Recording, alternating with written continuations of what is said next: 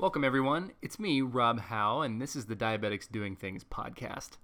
I just wanted to toss out some gratitude your way because your continued support is the reason we've been able to get these amazing guests on the podcast. But we're always taking recommendations, so if there's someone you're dying to hear from, but I haven't found a way to interview yet, let me know on Instagram or send me an email. I can think of a few, but I won't mention them by name just yet.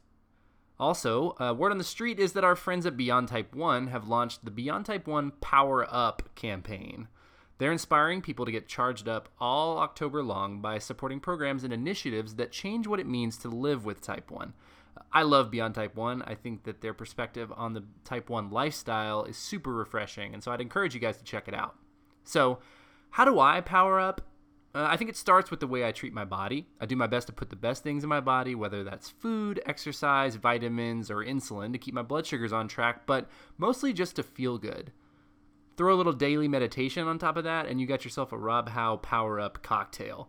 But the biggest thing for me is getting to interact with other Type 1s. Uh, your comments, emails, and messages fill my cup.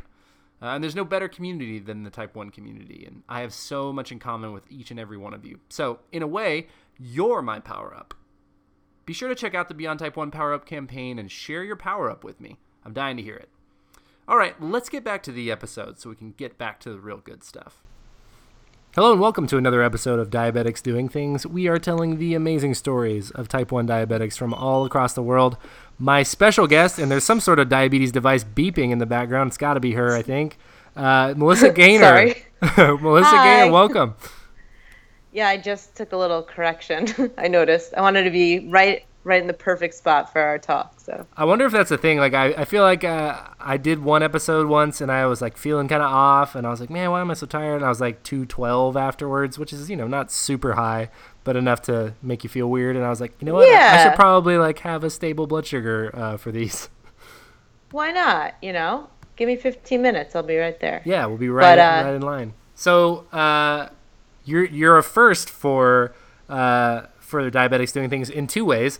Uh, number one, you were mentioned yet not by name on another another episode by Libby Russell, who's uh, uh, I have the sugars on uh, on Instagram. In her episode, she talks about meeting a CDE. So, and you are also the first CDE certified diabetes educator to come on the show. I'm so honored to be here as the first uh, certified diabetes educator. Is that not? Is that what, that's not what the C stands for, huh? It is no Oh, okay. certified Okay. diabetes educator. I just think a lot of us are all diabetes educators, right? Yeah. And we're out online on social media educating each other. But I actually had to, you know. Do you want to know what it actually is? So I, I am Like kind of I'm kind of curious. Yeah. Then I'll tell you. Okay, so in order to become a certified diabetes educator, you either need to be a doctor, a registered nurse, um, like a pharmacist, um, or a podiatrist, and you have to have a license from the United States or its territories. You can also be a registered dietitian, or they call them now registered dietitian nutritionist. Also, you have to have active registration with what's called the Commission on Dietetic Registration. It's just your license thing. And the other profession you can be is I'm looking right now because I wanted to double check myself, but it's a health professional with a master's degree or higher in social work from a United States college or university accredited by a nationally recognized regional accredited body. Wow. So it's kind of like a secondary thing. So it's like you have one of these like classifications, and then this is something that you can tack on just to be like, hey, I'm gonna I'm gonna pick up a side hustle. I'm gonna be a, a certified diabetes educator. Right. So most people will be working in the field and then they'll realize they have a special interest in diabetes and then go for the um, CDE. And in order to do that, you have to do a certain amount of hours educating people about diabetes and then you sit for an exam. Nice. So you know you just decided to do that one day. What uh, what made you kind of take that take that plunge? Because you are a registered dietitian, correct? That is true. Yeah. So my story is actually so I was diagnosed with type 1 diabetes in 1995. I was 11 years old. And um, we'll talk more about that. But I was never very, diabetes was the last thing on my mind. And it was not something I was interested in Um, but in about 2008, I was living in the city, in New York City, and one of my best friends, um, now husband, was diagnosed with type 2 diabetes. And they were kind of freaked out about it and they didn't know what to do. And they reached out to me, of course, and said, Hey, you know, can you help us? What can you do? And I was like, Yeah, like, come on over, you know? So I taught him how to check his blood sugar, how to read food labels. I was preparing them grocery store lists and grocery shopping and all this stuff. And a few things happened during this time. Um, I myself started to apply what I was telling them, and I realized, hey, I know a lot more than I realize I know. Hey, I'm not necessarily doing all these things, but I also started to see results. So um, I brought my A1C down. I lost over the course of that year. I was also focused on my diet, 40 pounds, which was kind of crazy. And um, I realized, I, could this be a job? Can I do this all day? Because this is really fun. and it's working for me and it's working for you. He came off medication. He was taking um, metformin at the time and he does not take that anymore and he follows a healthy diet and exercises but i just felt like the relationship i had with him and the experience we had together was so rewarding that i literally googled how do i be a diabetes educator so you can you know luckily find these things out pretty easy and the two things that i thought well i was like i can't be a doctor now i'm not going to go to medical school it was either nursing or nutrition and um, because I was so into, you know, what I was eating and I had lost all that weight, I said, all right, you know, let's, I'll guess I'll go back to school and get a second degree in nutrition. So that was really scary, but I wasn't thrilled in my career at the time. And it was kind of during the recession and people were getting laid off every day. So I think the timing was perfect. I just took a risk and um, I went back to school and got a second bachelor's degree. My first degree was Bachelor of Arts, so I was taking like you know, media, guitar classes, none of, no science. And it was really scary, but I went back to Brooklyn College and there were a lot of second degree students there. So nutrition is a very popular uh, second degree, I feel. So there was a bunch of us, and my whole my goal the entire time was to become a certified diabetes educator. But a big part of that diabetes education is, of course, nutrition. Well, and you know, I I think so many people, and now, and you and I were chatting a little bit about social media earlier. Like, there's so many resources out there for nutrition that you know really aren't certified. Um, so I think you know when you're when you're really going down that path, and you're like either recently diagnosed or you were working with an endocrinologist, like what what do you what questions do you run into? Like, because there's so much junk science, and then there's also you know just like a lot of new like cool stuff that's healthy but like a lot of people are trying. Um, so like what do you like, what do you see when you're talking to people? What do i see when i'm talking to people? Everyone's scared of gluten and um, you know if you have celiac disease you should be sure. you should avoid it and some people just have this new gluten sensitivity um, i think people are just confused um, labels are confusing. Things are labeled organic, but what does organic even really mean? And if I'm going to eat organic, which things should I be buying, like organic apples or organic chips? And, you know, there's a lot of confusion as far as that. And, you know, advertisers do a really good job of putting a healthy looking, like my favorite was from when I was in college, smart food popcorn. My roommate and I would always get it, and we're like, well, smart, you know, it's definitely healthy. But I had it recently, actually. It's still delicious, but it's not necessarily the healthiest choice. Um, I think that, well, so because I'm a certified diabetes educator and a registered dietitian, I can work for a hospital or a doctor's office and we can bill and we can accept insurance. So that's a big line. And it's not to say that someone who is a nutritionist doesn't know their stuff. It's just, um, this is you can go through your insurance you can do do it this way. And we're very science based so i had to take like chemistry organic chemistry biochemistry advanced blah blah blah like learning about digestion and parts of the body. And it gets so narrow that sometimes you're like wait am i even studying nutrition? But then when you take a step back you may hear a claim, a health claim or something, and you can really apply your knowledge and say, well, that doesn't really make sense. Um, or you can say, oh, I could see how that reaction might occur in the body. Um, and another skill I got from going to school was learning how to read a claim, like, uh, um, you know, diet soda is making you fat, or blah, blah, blah. Like, that's blah, blah, blah. But do you know what I mean? Like, read a claim and then click on the study. And then you can analyze the study and say, all right, so this study was done on like five rats and they were in a cage and they were dumping diet soda on them for a week. I'm making this up. But you know what I mean? Like right. some studies just don't make sense and aren't they aren't strong. And the results, you know, are just headlines. And then if you kind of read through sometimes it's like scientists need to do further research to determine whether or not this is true, blah blah blah. But nobody reads that part. Everyone reads the headlines. Right. It's uh So I think I think yeah. very popular right now. There's a documentary on Netflix about it's called What the Health, I think. Um, I like that name. Have you heard anything about it?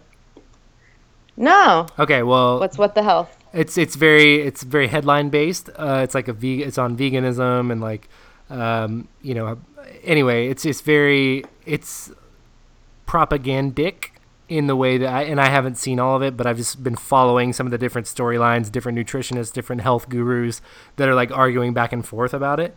And that's the thing is like no one's re- no one's clicking watching the documentary and then going and reading the study. You know, they're just because we the way we consume media, most people just believe it. Just like Smart Pop. Oh, it's so good though. It's so delicious, right? 100%. so yeah, I think for you know from my RD CDE perspective, I have more of a scientific view. Um, I think we're always going to conferences and learning the latest things about what's going on, as far as like studies they're doing, and you know, I recently where I'm working now, we're talking about how to give insulin for protein, and you know, learning you know everyone's playing around now everyone's with pumps using different basal rates and stuff like that where you know, it's not just carb counting, it's more, but it's advanced, so it's only for certain patients right now. Right. Well, because um, there's, you know, there's there's everybody's so different. It's always hard to say like what does what, you know. Uh, yeah. What What are you guys finding in terms of like dosing for protein? I've always been curious. Um, I can. I'll actually send you this paper that I'm looking at. I'm not going to say offhand because I don't want to give you the wrong information. But once it's above a certain amount of grams of protein, you would actually bolus like your ratio for 15 carbs or something like that. Hmm. But I'll send you the exact thing, and that tends to work. And some people only need to do it in the morning. Um, and also, you have to consider fat. Like we had some patients who, yep. if they wake up and they just have two eggs they need to take some insulin for it. Yep, I'm I'm one of those people. Dawn phenomenon, which yeah, is just like I, a fun thing to say. Dawn phenomenon. I say Dawn, but I like Dawn. Right. It's well, like a person. I mean, you're from Dawn. I, I, don't know if you're from Brooklyn, but you know, you're from New York. That's where I. Right? Yeah, I've got the the Long Island Brooklyn. Yeah. Deadly combo. Um, but yeah, so Dawn phenomenon, all that stuff. Um, but my other thing is, I don't know. I, feel like my favorite diet is what works. Yeah. So if you find that, you know, cutting out whatever, whatever, or doing paleo or doing whatever it is that works for you works, then that's that's great. And a lot of people come and they're like, they just want me to give them a piece of paper. Tell me what to eat. Right. I'm like, no, tell me what you like to eat and let's keep track of your numbers and we'll see how you respond. And we can figure out how to kind of manipulate that. And if you want to have cake or you want to do pizza or you want to order Chinese, like let's let's keep records. And let's see what happens when you eat it. Because, you know, you know, you order sushi and you're like, "Oh man, every time I eat sushi my blood sugar's high." And you just take a bunch of insulin and you end up low and then you're like, "Oh, whatever." And then uh, uh like do you remember next time? Right. Probably not you're like, oh, I think I took too much last time, blah, blah, blah. Now there's apps, there's note sections in your phone. I tell people, just write it down. I ordered sushi. I was sitting on the couch all day, or I came from a run, whatever it is. I pre bolus. I didn't pre bolus. There's so many factors. I know it's kind of exhausting, but if you just write it down, the next time you can look at it and say, or come come to me and I'll say, let me suggest this for next time, or this is what works for other people you well, know, that I've. Yeah, I think you know you are what you measure, right? What, however you measure it, there's no, you know. I remember when my first endo gave me like these printed out Excel worksheets. Basically, she's like, "Okay, fill in all your you know data from the last six months." I was like, uh, Right. I was like, "Nah, nah, I'm good." But uh, yeah, I mean, like, oh, okay, I'm gonna eat sushi and I'm gonna give myself this ratio and this many carbs, and then two hours later, what's my blood sugar? Like, you can prepare for everything Yeah. if you really want to. I mean, and If you really with- want it. within a certain you know reason. Um, Well, that's the thing. I try to like keep it real. I'm like, I know you're not going to write down everything you eat, but if there's one thing that you eat or a place you like to go, and you know every time you have it, it makes you sick. Like it doesn't have to be like that. We can make this work for you. And you know, it's not like some. I remember going to the doctor and they'd look at my log and be like, on Thursday, you know, September 23rd at five, like, what'd you eat for dinner? Why was your blood sugar high? You know, and I'd be like, I don't know. Leave me alone. So I remember those appointments, and so much of the appointment was focused on the A1C that I think for me, like going to the endo, I was like just like hoping my A1C was like somewhere under eight, and if that if and if it was, then I would just go home and everything would be fine. Where you know now there's so many there's so much more data and tools and dexcoms and pumps and things to focus on. Um, i feel like you can get more out of your appointment. I actually tell my patients i'm like you're going to leave here today and you're going to learn something new about nutrition or diabetes that you didn't know when you walked in. That's my goal for you. Like if their a1c is perfect or if it's you know 14 i see by perfect i mean in range. But you know what i mean yeah, I mean, and and let's talk a little bit about perfect too, right? Right. what does Um, that even mean? What is that? yeah, um, exactly. And I think you know that's the hardest part about social media. We were talking about that a little bit before. Is that you see so many blood sugars, you see so many A1Cs. Um, I love when people share highs because it's like, oh yeah, like we're we're all still figuring this out. There's just there's still a little bit of variability, or sometimes a lot of variability in what goes on, um, because it means that we're not all perfect. Right. Yeah. I, the minute that word came out of my mouth, I was like, "Ah, no. It's like, please But- take it back. Take it back. Just delete that. Thank you. Edit that out. So that's the thing. They're all just numbers. And it's like, right, you see this perfection on, you know, someone's thing is just like a straight line. And you're like, what's happening there? Or like another person that maybe, eh, you know, they're 300 and they're like, help, like, what's going on? That I find it it can be helpful, but it could, be disruptive. It could be upsetting. It could be competitive. So many things. So I actually have a hard time posting myself because I was saying I want to be a role model as a CDE, but I also want to be a real person and be like, hey, I'm a CDE and I'm eating pizza and my blood sugar was, you know, 250, 300 after, and maybe it's a pod error, maybe it's what I ate, but I'm moving on. So you don't want to like brag too much. You don't want to complain too much, but you also want to teach. So I find that a little hard on social media. I'm tr- still trying to find my my social media voice without being uh, braggy or cheesy. Yeah, hard. not not easy, not easy to do. I try to, you know, also changing people's minds about stuff on social media is like the most difficult thing, like and pointless exercise of all time. So That's true. um, you just get sucked into that trap. Um, um, let's go back a little bit, um, Yeah. or unless you had another thought, because we're no, I didn't know what it was actually. hey, I, I have that all the time, so I I relate. Um, you weren't always open about your diabetes. You hid it for a while. Let's talk about Oh that. yeah, let's talk about that. So I was diagnosed when I was in sixth grade, and I actually called my parents last week to kind of go over what happened because I don't know how it's possible. I was talking to another friend with type one, she, who she was diagnosed when she was four, and she's like, "I remember everything." I was like, "I don't really remember. Like I sort of remember, but um, basically, I didn't really want to tell anyone, and my I I remember like my parents were so upset and maybe I felt scared or embarrassed, but my dad actually told me the sweetest thing that I said. It was like a month, and I was 11, so it was like a month after I'm diagnosed. And this is an 11 year old in the 90s, not one with like an iPhone and internet and access to things. Like I was wearing a Looney Tunes shirt probably and like catching frogs outside. And I and I said to him, um, you know, every everyone has something bad happen to them in their life, and if this is what's going to be bad for me, then I'm okay with that, or something like that. And I thought that was really cute. But um, I think that made me fearless, but it also made me very private about it. So I never told anyone actually until I think my senior year of high school.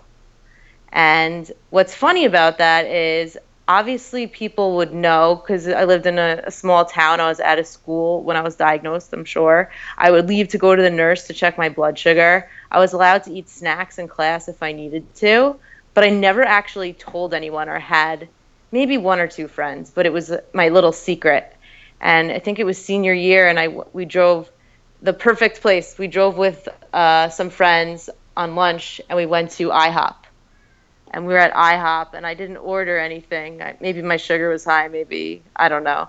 And I and I had my diabetes coming out, and I and I said, guys, I want to tell you guys something. Um, I have type one diabetes. And my friend Scott looked up to me, looked up at me, and he said, "Yeah, we know. You've had it since sixth grade. You were out of school for like a month." and I was like, "Wait, what? You all know?" They're like, "Yeah, you wear that pump thing." And I've been wearing my pump, and this is the '90s, and it was uh, Medtronic. Like it used to be thicker and brighter um, pump, and I just used to leave the clip hanging out of my jeans like it was a pager. So I guess you could say it went smooth. And then I was all excited to kind of talk about it, but also a little embarrassed. And um, it was good because then I went into college and I, I met my roommate and was like, Hi, I'm Melissa, I have diabetes. Just because I was so nervous what would she think when she saw all my medical supplies? Like, how am I going to tell her about, like, she could share my snacks but not my juice because it's medicine. And I remember having a conversation with my doctor and getting prepped for that. And uh, I don't know if it was her or one of my suite mates, but they were like, oh, cool. Like, can I check my blood sugar? And I was like, what? Like, can I try checking my blood sugar? Okay. Why would you? You know, I hated doing it. So I was like, right. yeah, go for it and I ended up meeting another guy um, in my dorm that actually everyone called him Pump, and he wore a pump. Then we became friends, and then you know, so I went from being so secretive about it, not telling anyone, to talking about it in college, and now you know I'm a CD posting pictures of my Omnipod on Instagram. So it kind of came out on the other side. That's dope. I love that. Yeah. I mean, I think a big part of the reason I wanted to become a certified diabetes educator is when I was helping my friend out, I realized I never had this. Like, I never looked forward to meeting with my endo or my CDE. I never really bonded with anyone. And I kind of wished, uh, I was thinking about, you know, type 1 beyond? Yeah like how they live beyond. Yeah, like I was thinking about like this is how I'm living beyond, but I, I really do wish I had like a time machine and I could go back in time and say, Melissa, don't worry, don't be embarrassed, don't be ashamed, like be proud and ed- you know tell people. Well, know. I mean, like you said earlier, like it's new. Like the diabetes is cool movement is new. yeah. Uh, so it wasn't cool, right? So you didn't want to tell anyone. You I'll didn't place, want anyone to worry. I'll place a lot of the blame on diabetes being cool on Beyond Type 1 because they have humanized diabetes and like made, you know, you see the faces of it. And they've also put pressure on because they're there uh, and because the me- medical and medical device marketing worlds are so reactive, they've now tried to do the same thing. So it's like now yeah. like these voices are are much more apparent. I remember being shocked uh, like two years ago when I was looking up diabetes accounts on Instagram. I was like, why? Like, there isn't anything. Like, where? What's going on? And then I found, you know, a couple people. I found Libby. I found Beyond Type One. I was like, wow, like, there's really not that many people. This is crazy. Um, and now and then it just boom exploded. It exploded. It's, yeah. it's totally new because I made one. I think I went to a diabetes sports camp for adults, which I could talk about a little bit too uh, a few years ago. When I got home, I was like, I'm going to track my progress, you know? And I, I think I got immediately 300 followers. And to me at that time, I was like, oh my God, I'm famous, you know?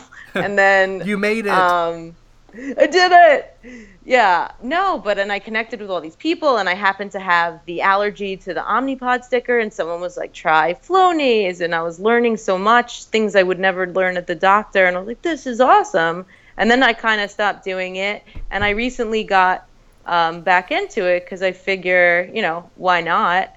And um, yeah, it, it diabetes is totally cool. Like show your pod, or maybe it was um, what was her name? Uh, Miss Idaho had a, the tandem pump, and she was wearing a bikini, and she had the the pump out. Did you see that a few years ago? Uh, maybe. I'm trying to think. I think it was like 2014. I was working in at a endocrinologist. Actually, at, at the endocrinologist office, I was diagnosed at. Is where I ended up working for a while, and I I remember printing that out, and then I looked up a list of celebrities with type one, and would like you know, what is it? Jay Cutler has type one. He does football. Yeah, so I would just, you know, I'd see what who the kid I was and get to know them a little bit and like, did you know? And, you know, and then we had Nick Jonas. so then, thanks Nick. Yeah. You know, big big thanks to Nick for making diabetes really cool. Because Jay Cutler, so cool. like, you know, Jay Cutler's kind of a shithead. I'll say that. Uh, publicly. Not. I don't know like, anything about sports, but he sounds horrible if you he's, so. Yeah, yeah, I don't know. I got I got beef with Jay Cutler. We'll just say that. Okay. I just think he's just such, he's never really been a. I, I was bummed when he got diagnosed because he got diagnosed late in his life, like or later, like he was like 25, um, in the middle oh, of his NFL career. Okay. And uh, you know they were talking about this, and he just like could not be a bigger douche, and so it's just like he even before he was diagnosed and so he's just like not a you know and i'm not speaking towards the work that he does because i'm sure he's got a foundation or he's doing amazing things for type 1 but uh, at the time i was like man like we really got the worst we got the worst possible nfl we need better Dude, i was like okay. oh, well, why can't peyton manning be type 1 that was my initial thought well, and if and if Jay Cutler, him, he's not. if Jay Cutler ever listens to this, I will look him in the eyes and say it, and he because he, I'm right, I'm right on this oh my goodness! Look what I did. This is but, um, this is now controversial. There's hot takes. Yeah. hot takes coming out of nowhere over here. Yeah, things are getting a little wild. Um, but yeah, so it's nice to know that there's other people though out there doing things like being professional athletes or beauty queens or pop stars, and they're living with this thing too. Especially when you're first diagnosed, because that was my job. Uh, a lot of my job at my last um, the last place I worked where when you got diagnosed, you met me. And I was like, hi, right. like, it's okay. I have it too. Yeah, like more than 20 years. Yeah, I know I don't look like it. Yeah, you're going to be fine. And it was a good relief for the parents. They're like, wait, what? You right. have, how long? And, you know, for the kids, I'm still, you know, young enough that they would say, oh, wow, you know, like, so I got to be their role model. And, um, talk about things that they might not talk talk about with their doctor. And i'd be like ask me anything like anything. I'll be honest with you you know? So well I and i think like humanization is so important um because you know i was diagnosed in 2005 so like google was in its infancy. So i was like who has type 1 diabetes and like plays sports or you know does anything? And you know back then it was just harder to find people um, and now, you know, kids who are just, you know, social media nuts can get on there and find anybody, you know? Um, right. Um, and I think that's what's so cool about, you know, this age of connectivity and this diabetic online communities. You can find people who, and that's why I started Diabetics Doing Things because there's a, you know, you can be, it doesn't matter who you are. You could want to be a pilot. You could want to be a diabetes educator. You could want to be a doctor. You could want to be a football player. You want to be a writer. Like there's somebody out there like you who's living with type 1 and right? and that's what's so cool now is that they're literally just a like text away. I think it's good for parents. I think it's good for kids. I think it's good for adults. It's at any age to really discover this. And i feel like with type 1 like it's there and you have like ebb and flow with like how into it you are. Like sometimes i'm just like tracking and my blood sugars are on point and i'm testing and other times I'm just like, ugh, you know, I just kind of, it's not number one on the list. I'm always taking care of myself and, you know, being smart, but there are times when I'm more, I guess, into it or a little bit like almost like obsessed with it. Like, especially since the Dexcom and now I have the Apple Watch. Like, I'm always looking at my blood sugar, and sometimes it's good to just not, you know, not completely not look at it. You got to find that balance, and it's hard on a day to day basis. So, I don't know. I li- I really do like the fact that there's so much out there for people to look to. Because that's another complaint that people have, like, oh, my doctor never told me that, right? Do you oh, ever man. Some- That's that's so disheartening to me sometimes. Like when somebody's like, But "Yeah, I, gotta- I never heard that," but also like doctors are people. Right. So this here's my take on that. Okay, so doctors are people, and you have a 30 minute visit, or maybe probably about 30 minutes, maybe an hour if you're going to meet with some other people on the team, and you're there every three months, and you know you start from diagnosis, and you're going back, and I think about myself when I was a kid, like they might have said some stuff, but I probably wasn't listening to everything, and we might have been more focused on like blood sugars or patterns and not the, the fact that when it's hot out, you know, you might have more low blood sugars because your insulin insulin sensitivity is increasing. Right. Or do you know what I mean? Like there's so many things to talk about and you might not have been ready for it too. Like for me, I always wanted to exercise. Well, no, that's that's not true. I didn't always want to exercise, but when I tried to exercise, I always went low and I always had to eat so much food and I would gain weight. And I always struggled with my weight after puberty. Like I don't know if it was an insulin thing or it was like I got a pump and I could eat what I wanted thing or I was eating a lot of like quote remember did they give you free foods in 2005? Like cheese was free. Like you oh didn't yeah, need insulin. of course, yeah. Like there's Oh, no yeah. such thing as free. That's the bottom line. Like everything, water and air are free. Like everything's got some calories in it, and in diabetes, zero plus zero plus zero isn't zero. Right. So you need to be aware. And I remember them trying to talk about calories with me at one visit. Do you want to see the nutritionist? But my carb counting was excellent, and I was like, no, like this is enough. Thank you. You know, like I wasn't ready to like learn about calories until 2008 when I started to look into nutrition. Or, but I was saying with exercise, I couldn't like figure it out. But I don't think insulin on board was a thing. Like it, did, it wasn't a thing on your pump, and it, maybe somebody told me about it, but I didn't absorb it. So I didn't get why I kept going low sometimes when I would exercise and other times not, and I didn't know how to make it work. Well, and like think about the emotions associated with exercise anyway. Like it's Ugh. it's hard to get up and like Yeah. you know wake up early or go after work. You're tired. There's a million other things you could be doing. You don't see immediate results. You know, so throwing another so, throwing another wrench like consistent low blood exactly. sugars is- Like it's easier not to exercise. You could have a So straight much. line because then if you're going to exercise, you need to fuel. You need to figure out your insulin. You need to. There's so many things. So that that's what I was thinking. The internet is a great thing because so I met my husband, and at the time I think I was doing spin a few times a week, and I was sort of. I sort of knew what to do, but sometimes I would spike, but I was disconnecting, and then I would take a long shower, and like I just didn't realize, and then I, of course, you're going to be high a couple hours later, like you weren't connected. Um, and then I ended up switching to the to the Omnipod for that, but um, he was really in, and he still is like really into working out and fitness, and they have this thing in New York called ClassPass yeah. where it's the it's the coolest thing ever. So you can go to all these, you can go to pretty much any gym in Brooklyn, New York uh, City, and Queens. You just have to sign up in advance and cancel within 12 hours, or you get a charge. Right. We uh, really we have it you- we have it here in Dallas too, but I feel like in New York, I think is where it started. It's insane. Because there's a million gyms. There's so many gyms. So you could do kickboxing one day and yoga another day and spin another day and then a boot camp. And I was just like, that sounds great, but like I don't even want to do that. Like I kind of figured out spin and I know how to go for a run. I, I just don't think I can. And I remember he was like, "There's got to be a way you can do it." And I was just like, "No, there's no way. like it won't work. I'll gain weight. I'll go low." And I think we were just sitting on the couch at his apartment, and I had my computer, and I, we were googling, and I came across uh, diabetes training camp. I was like, "What's this?" And it's it's a camp, and it's right now based in Lancaster, Pennsylvania, and it's an adult sports camp for people with type one diabetes. Sick.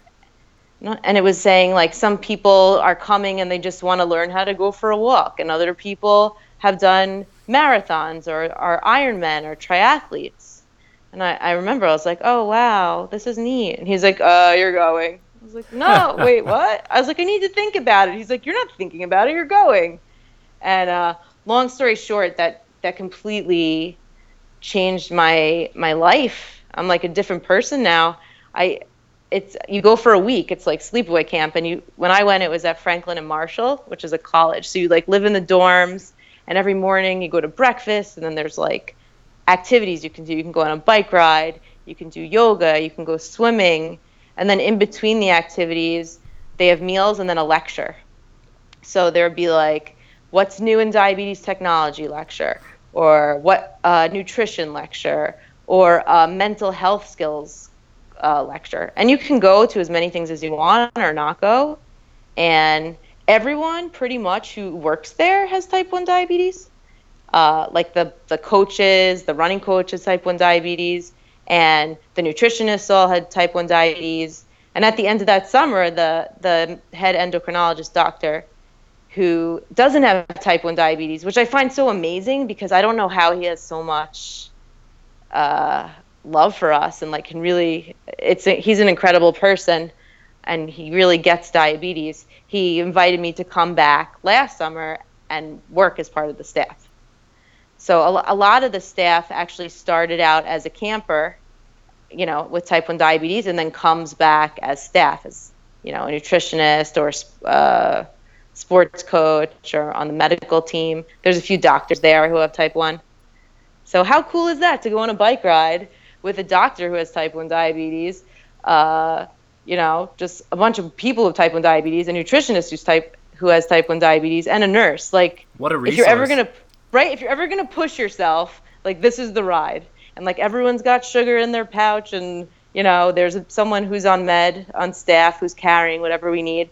and we stop at, you know, maybe every 45 minutes, check blood sugar, you know. And I remember the first time being like, eh, I'm not gonna check and then I was like, wait, what am I doing? Literally everybody's checking their blood sugar, you know, might as well. And you really learn how to, you feel, we call, like, we call everyone else without type 1 diabetes, at least that summer, normals. But yeah, you feel normal. Like, it's normal. Too, right? I haven't heard that one. We just call them normals. But it's nor like you're normal and like everyone's beeping. Like beep beep beep. That's the Medtronic one. Yep. Or you heard my Omnipod like beep beep and like who who's beeping and who's the Dexcom's going off. Are you low? Are you high? And everyone's do you need sugar? Do you need some insulin? And um, anyways, sorry. No, no, no. Uh, it, it's interesting the beeps. Let's talk about the beeps because I've never talked about them on beeps? the show because like the like that my Medtronic one. I have uh, a friend with a Medtronic, same like Revel Medtronic pump that I've got from like whatever the 80s or whenever it came out, but um, that's another story. The uh, it like goes that beep beep beep, and uh, yeah, and we both feel that we're like clairvoyant, like we can hear it through walls, and so whenever we're in the same like building, I feel and one of them goes off, like the other one, I feel like is like always there, like what's up, like low reservoir, or you uh, yeah, temp, temp basaling, so what's up? I actually, so I was on Medtronic for 16 years, so I know that beep beep beep, like anything. And I was on the subway the other day, um, and it kept getting stuck. You know, the train's being momentarily held. It's like the worst. You're trapped in there. And somebody's suspend was on, and I was like trying to make. I had my Omnipod out on my arm, so I was trying to show it and like look around so someone would see me and be like, "Oh, I have a pump too." But I I never found the person. But uh, yeah, but we were sitting there, there for a but... while, and it kept going off. I was like, "Are you suspended?" I think it was the suspend one but I just hope they seemed okay. Nobody uh, nobody asked for help. But yeah, that the beeps, peeps with beeps, is what we called. That's what we call ourselves at camp. Yeah, I remember coming home and just it's sad when you come home because you're like, wait, I'm the only one peeping. So I can never wait to go back to camp. I'm so excited for the summer. Um, and they they're starting a teen camp too, actually, for teen athletes. That's uh, launching. It's in September. I'm going to be working. It's just a weekend. The adult camp is a full week. Oh, I think so there's cool. a lot of stuff like this out on the West Coast. It's just not really on the East Coast. I don't know. Maybe well, I'm making that up. I feel like I people I are more outdoorsy. Maybe they're more active. outdoorsy, but I do feel like I, I do feel a little bit of FOMO, like fear of missing out from the New York diabetes community. I feel like there's so much stuff that happens there whether it's really? events, yeah, like in I feel like JDRF because their headquarters are there, and Oh. maybe it's just because and Libby's there and Lauren Bongiorno is there, and there's like yeah, they're just beyond, posting it. beyond type ones. So you know maybe it's just like. And you know you're there. I talked to three or four other T1Ds from there. I, it's just a big city, right? So obviously there are more Type ones there, but I don't know. I, I just feel like it's a much it's a more developed community, maybe more mature community than some of the other places across the U.S. I think that's it's all social media and it's all coming together because I remember I found Libby maybe two years ago and I was like, I have the sugars, like that's the best name ever. I have the sugars too. Like, who is this person? And then through all the people on her thing, I started finding people. And then finally through work, um, we were having a table at some JDRF event. I forget what it was. And um, this was in the winter of this year. And I went up to her and I was like, "Hi, um, you don't know me, but I know you. follow you on Instagram. I'm sorry if that's weird." She was just like, "No, that's great. You know, what's your Instagram?" And I was just, I don't know. I feel like it makes diabetes uh, feel less bad, and it makes the world feel smaller. And just because I'm a CDE with type one diabetes doesn't mean I have all my type one people around me, because it's more like they're my patients. I work in pediatrics. I should probably mention that. So I work with kids so I was like, it's just good to have someone around your age, in your zip code or neighborhood that's doing what you're doing, just to you know check in with and say, you know, this stinks or had a good day. Man, now, I relate yeah. to that 100%. Uh, that's my favorite part of this is I get to talk to people that I don't know anything about. Like I've never talked to you before, right? But we instantly have a million things in common, a million experiences that are similar. How awesome and rare and fun is that? Uh huh. Yeah. No. There's a meme I've seen on Instagram though. It's like uh, when you when you meet someone else who has type one diabetes, and then it's like two people hugging. It's like, do we just become best friends? right. But that's really what happens. You it meet is. people and you just you totally bond. Um, unfortunately, my closest friends from camp are in California or in Albany, and for a while we were all following each other's uh, blood sugars on Dexcom because we did it at camp. Right because we were like just watching each other, and it, it was too much beeping. It was making, it was waking me up, waking my husband up, and I was like, "Am I low or is Molly low?" Oh my goodness! But it's it's cool also to get that text message or that phone call, like, "Hey, so you had a rough morning. Are you okay?" You know. Yeah. So, but it was it was too much beeping, so so it had to stop. But um, it's just good to have that that the follow, the Dexcom. Oh, 100 percent. I and I'm uh, one of my friends is giving me uh, his G4. Uh, I got to come up with some sensors, but I'm working on that because uh, I don't have a CGM currently. But I that's one of my 2017 checklist. Wait, items. you don't have a CGM at I all, don't, or you have the Medtronic? I, I don't. How are you even living? I know, right? I'm just like are you living? I'm Stone Age out here. Wait, so this is going to be such a cool year for you because I didn't really even want it when I got it. I Right. think it's gotten better, like it's more accurate. And I was like, what is this thing on my skin? It's itchy, it's beeping, it's stupid, I hate this. And now if I have it off for like more than two hours, like even during the warm up, I'm like, oh my God, like what's, you know, not that that's healthy, but it's just so, especially if you're an active person, it's, it, it changes your life. And like, so after camp i learned how to you know incorporate exercise into my life. And i started i joined up on ClassPass and now you know i can sign up for a 5.30 boot camp or wake up at 7 a.m and do a spin class. And i kind of know what to do. You know nothing's 100% obviously diabetes you do the same thing over and over and over and you might not get the same result every time. But i kind of ha- have a plan and I can look at my Dex and I can look at my how much insulin I've taken and think about what I've eaten and you know say okay like I figured out these adrenal if I do any sort of like adrenaline activity before 9:30 a.m. I actually need to take insulin. But if I ran, I wouldn't need it. Or if I did the same adrenaline boot camp before 9:30 a.m. in the afternoon, I would need like 20 carbs to get through. But uh, it's all been trial and error and it's been you know there are frustrating times but now i can like walk in and be confident and if i go low i go low and if i end high i end high but i just love doing these classes and you know physical activity it, it's i don't know it makes you feel good It's good for you, right? Like yeah literally, like actually good for you. yeah literally good for your heart but yeah. i think you know we have this mental toughness with type 1 you, Mhm. you've got to be tough and you got to have a good sense of humor and you got to be able to just like move on you know yeah, you and gotta it's have okay like to get a ups- short memory. yeah exactly and it's okay to get upset and it's okay to get frustrated because it's upsetting and frustrating And like that's where the whole like, you know, what are people showing on Instagram? Either a victory, like, hey, check these sugars out, or like, oh man, what this is the worst day ever. Right.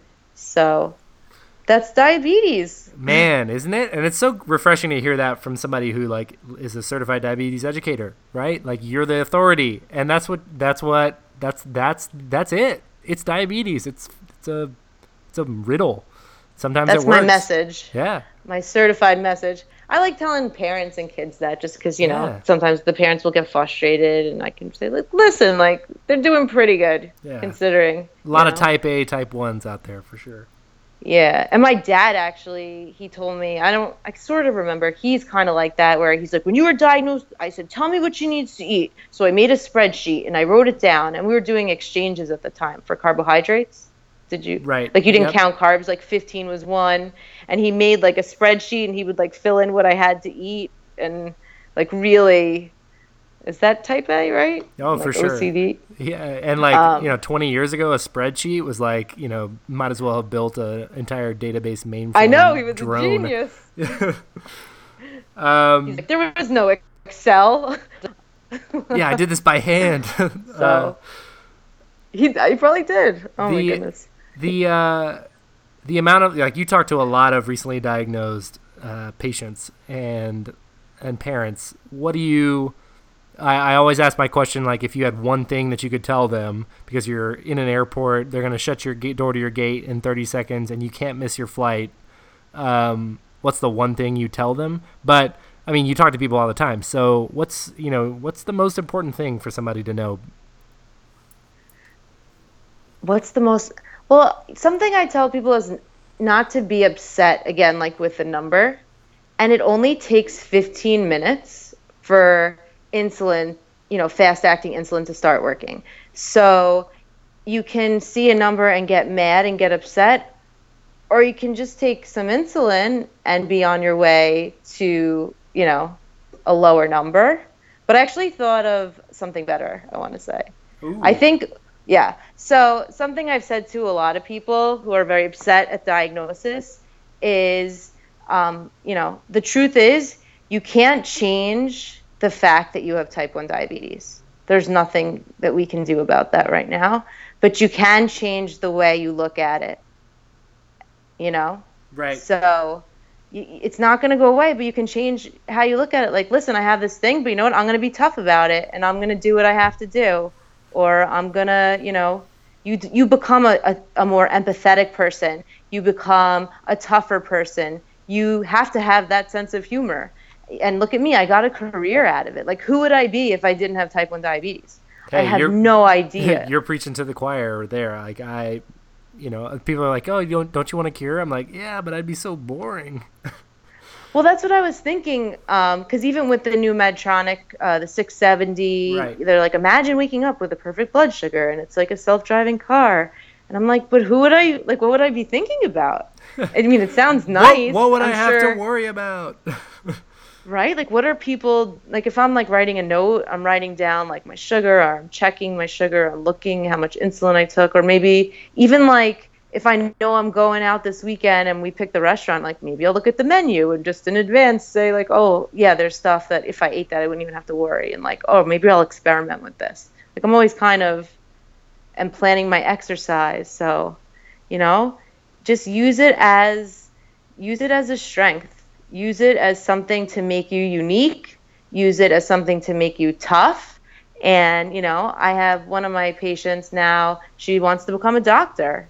And, you know, I have another little girl who told me she wants to be a scientist. So oh, I think back to my 11 year old self who said, everyone has something, and this is what it's going to be. It's not so bad, you know? I think I thought that that was the only thing bad that could ever happen. So I became very fearless and, you know, climbed glaciers and went skydiving in my teen year, or maybe I was 20. But um, it doesn't really work like that, just so you know. Be careful. but yeah, it made me fearless and it made me have the career I have today. So, you know, ignoring it and being upset isn't going to get you anywhere. But you can take advantage of the tools you have and you can make the best of it. And now you can get on social media and connect with people all over the world and, you know, empower each other, make a friend. And you should. I, um, Yeah, you know, definitely. I am so glad that I did. I don't, you know, I'm sure you feel the same way. Like, um, you know, then you wouldn't have had that classic moment where you get to walk up to Libby and be like, "Hey, uh, I know you, but uh, you don't know me, uh, but you're the Sugars." Yeah, I think she was like, "I'm sorry, my sugar's actually going low right now," and she had her dex. I'm like, "No, it's fine." You know, and then we ended up meeting again at uh recently um at a like a JDRF thing or I'm not even sure what it was. But it's all because of social media. Yep. There's another girl in New York, uh, Liz, who does she's like a spin coach.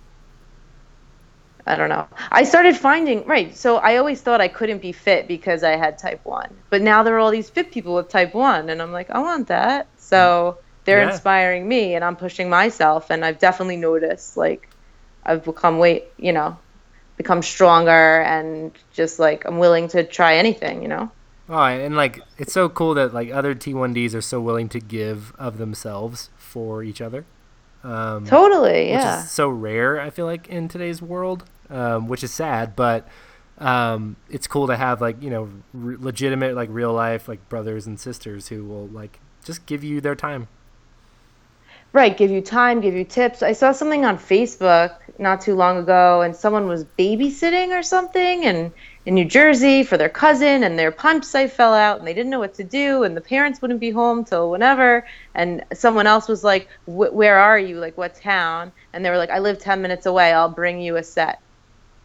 I was like, "Oh my No god, way. that's so great. so cool!" How awesome yeah. is that? and yeah, it was just like a group of people. I don't even know if they had known each other in real life, but we all kind of knew each other just from being in this little Facebook group. Um, or I saw someone else post once, and I was like, they they broke their you know lancing device, and I was like, uh, I work in the city, and I have like a whole bunch in my office. If you want, you know, could loan you one, or you could have it actually forever. But um, and they ended up somebody. They're like somebody actually already mailed me one, like a free genteel thing. I was like, who does that? We're all so nice to each other. Right? So awesome. So yeah. Well, So we're all just diabetics doing things, I guess. I, I guess so. Uh, wow, I literally couldn't script a better like wrap up for an interview uh, than that right there. I just winked if it was a video. yeah, yeah, yeah. You, uh, I paid you under the table for that. I'm gonna send you a bunch of diabetes supplies. yeah. Let me get them test strips. no kidding. Um, well, thank you so much for coming on the podcast, Melissa. It was, I mean, you're a, such a refreshing take uh, and personality on living with type 1, and I'm so glad that you get to impact and touch uh, new and and you just regular living with type 1s, young and old type 1s. Uh, you know, in in your day to day life, I think that's super valuable, and we're lucky to have you. Oh, thank you for having me. I enjoyed our chat. Thanks for listening to Diabetics Doing Things. Subscribe to our newsletter for weekly emails and behind the scenes content. And if you or someone you know has an amazing story to share, send an email to rob at diabeticsdoingthings.com.